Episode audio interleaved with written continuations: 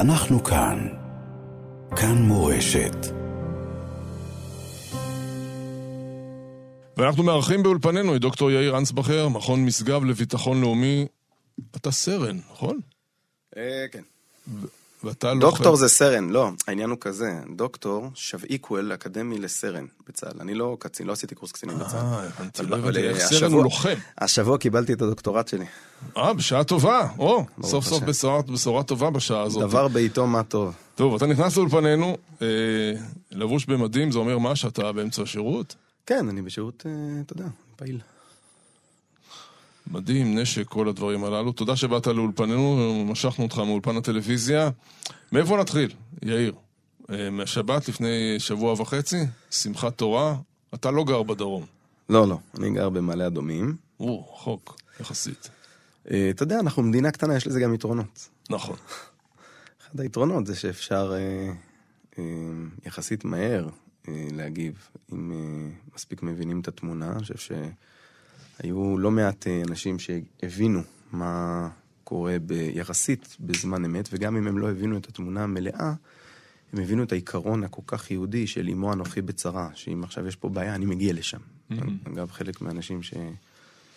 שמסרו את נפשם וגם נפלו ונהרגו בראשונים, היו אנשים שפשוט אה, הגיעו מבחוץ ובאו להושיט עזרה. אה, כל מיני, באמת גיבורים לאין סוף.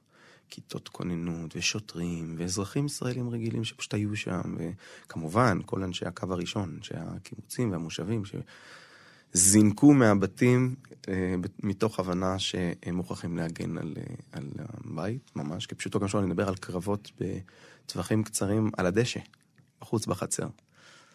כן, כן, אז, אה, כן. אה, פשוט אה, לאט לאט ככל שהימים חולפים, אנחנו נחשפים לעוד ועוד סיפורי גבורה, ו... כן, צריך להגיד גם שזה, אני חושב שזו, אה, זה נכס ישראלי מאוד גדול שאנחנו לא מספיק מודעים אליו, ושהוא אה, במידה רבה שיבש את האסטרטגיה האיראנית של המתקפה הזאת, כי הנשק מה, אחדות?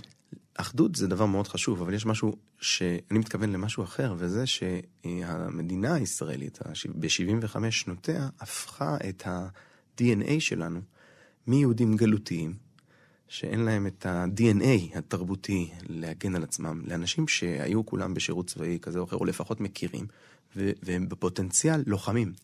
ואז תגובת הקו הראשון, מופתע, המום ככל שיהיה, הייתה תגובה של קרב, של התנגדות, ולכן במידה רבה הצלחנו להגיע להישג המופלא הזה, שלמרות שההתקפה הייתה מתוכננת בקפידה והחמאסניקים היו מצוידים בנשק מאוד מתקדם. ראינו את גם את הכמות. הכמות אדירה, אבל גם האיכויות. צריך להבין שהאיראנים חלק מהמזימה, וזה דבר שאנחנו, קשה לנו להבין את, ה, את השטן הזה. כי אתה יודע, אני פוגש אה, קצינים ישראלים, אוקיי? גם באמ"ן, גם ביחידות המיוחדות. אנשים שהמקצוע שלהם, כאילו הצבאי, הוא אה, להגן. אף אחד מהם הוא לא אדם שמשקיע את מרצו, אונו וכל חייו ומשאביו הנפשיים בהשמדה של מישהו. אנחנו לא בנויים לזה. אנחנו תרבותית, זה עמוק מאוד.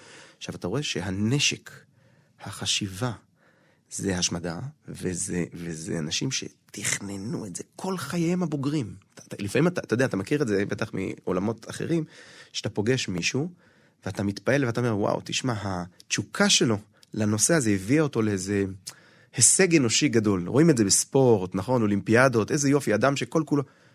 הם מימשו, או הוכיחו לנו, מימוש של רצח. אומנות הרצח, וזה באמת מזכיר את הנאצים. הנאצים היו, באמת היו להם הישגים דומים. אתה אומר, אנשים שתרבות... הישגים במרכאות. אה, הישגים איומים, כן, אבל... ולכן אני אומר, הדבר הזה בעצם הופר. ואיך העצה הזאת, איך המזימה המאוד מתוחכמת ומשוכללת ואפקטיבית הופרה, באמצעות המוני ישראלים מכל הסוגים והמינים, שפשוט היו שם כדי להתנגד, וחיסלו את הדבר הזה באיבו. התוכנית המקורית דיברה, ו- ולכאורה צבאית, ככה זה היה צריך להיות, על חודש. שבו הם מחזיקים כמעט כאילו את כל עד- הדרום עד כבן ערובה. כן. כן, ואז אתה בא ואתה רואה שתוך 36 שעות הדרום זוכה. אנשים, אזרחים ישראלים יכולים לנסוע עכשיו על הכבישים בחופשיות כמעט בלי להרגיש שלפני מה? ימים בודדים היינו בקטסטרופה, בזירת הטרור המסובכת ביותר בתולדות האדם המודרני. זה כאילו בלתי נראה, אתה יודע, זה דבר מדהים. זה, אתה אין לזה- אופטימיסט בלתי נלאה. לא, כי- לא, כי- אני- כי- אני צבאי. כי אתה יודע, כולנו, כולנו אבלים ודואבים נכון. וכואבים והמומים בעיקר. אנחנו עמומים. אבל אני אגיד לך, אני, ואתה רואה פה הישג. אני חושב שאם לדבר רגע במונחים אמוניים, אבל גם לקשור את זה לעובדות, הקדוש ברוך הוא מאוד הכין אותי. כי אני חוקר, ועסקתי בשנים האחרונות כחוקר וגם בצבא, אה, בדיוק בתסריטים מהסוג הזה. אפילו כתבתי ספר, שעוד לא יצא לאור, שעוסק במלחמה הבאה, ואיך היא תיראה, ומה צריך לעשות כדי להיערך אליה, וגם בקונספציות שלנו שצריך לצאת מהם. והמלחמה הקדימה את הספר. אבל אתה יודע, כשאני בתוך הדבר הזה, אנשים אחרים נורא עסוקים בחוויה, והחוויה האישית, הפסיכולוגית, היא מאוד קשה ומטלטלת. היא מאוד קשה ומטלטלת. בוא נחזור לשבת. אבל אני מיד אחזור, רק אגיד, אסיים את המשפט, אבל בהקשרים האסטרטגיים, הצבאיים, אם אתה מבין את התמונה הגדולה, הר- הרציונלית, אתה מבין שאנחנו יצאנו בזול, ועוד דבר, זה שהאיראנים עושים שימוש גדול מאוד, אתה יודע, הנשק הכי אפקטיבי של האיראנים זה האימה.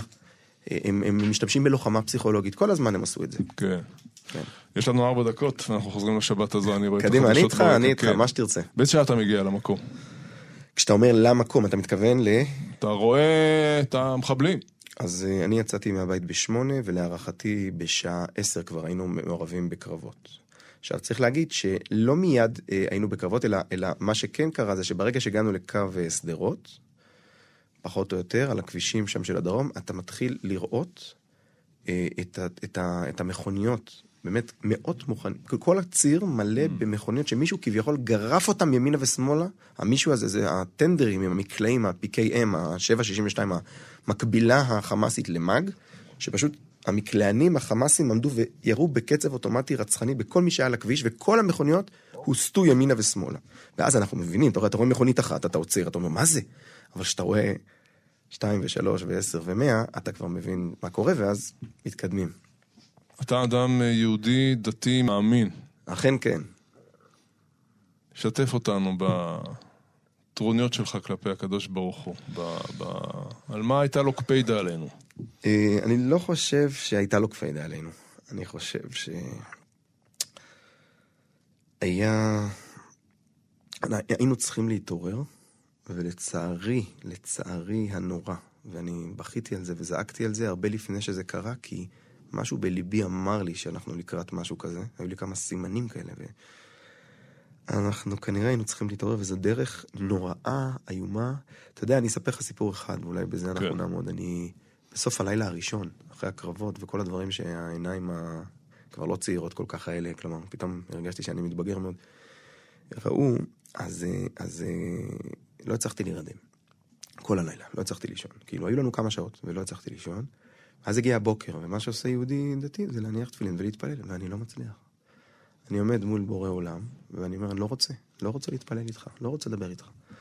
ואז מה שעשיתי זה ש... אמרתי, טוב, בכל זאת, אני יהודי, אני חסיד. חסיד, אני מאוד מאוד אוהבת ומקורב לחסידות, לחב"ד. פתחתי אה, איגרות קודש, אתה מכיר את זה? זה של הרבי מלובביץ'. כן. וקיבלתי מסר מהרבה, ו- ושאלתי שתי מילים, שאלתי, מה, מה עושים? מה עושים?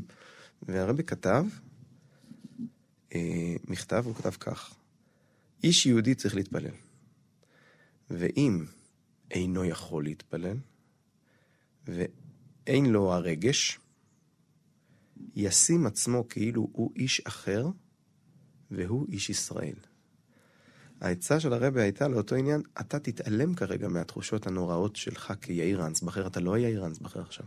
אתה חייל, אתה אחד מעם ישראל, תעמוד, תתפלל כיהודי. והתפילה הזאת הייתה בעיניי משהו ששינה את כל החוויה. אתה יכול להישאר איתנו אחרי חדשות שבע, תגיד. אני צריך לעלות לאולפן, ואז נראה מה קורה. דוקטור יאיר אנסבכר, מכון משגב לביטחון לאומי, לוחם בלוטה, שבאת לאולפנינו. הקדוש ברוך הוא ייתן לך כוח ושכל ונחישות ו- ואומץ. תודה, תודה יאיר, תודה. אנחנו כאן. כאן מורשת.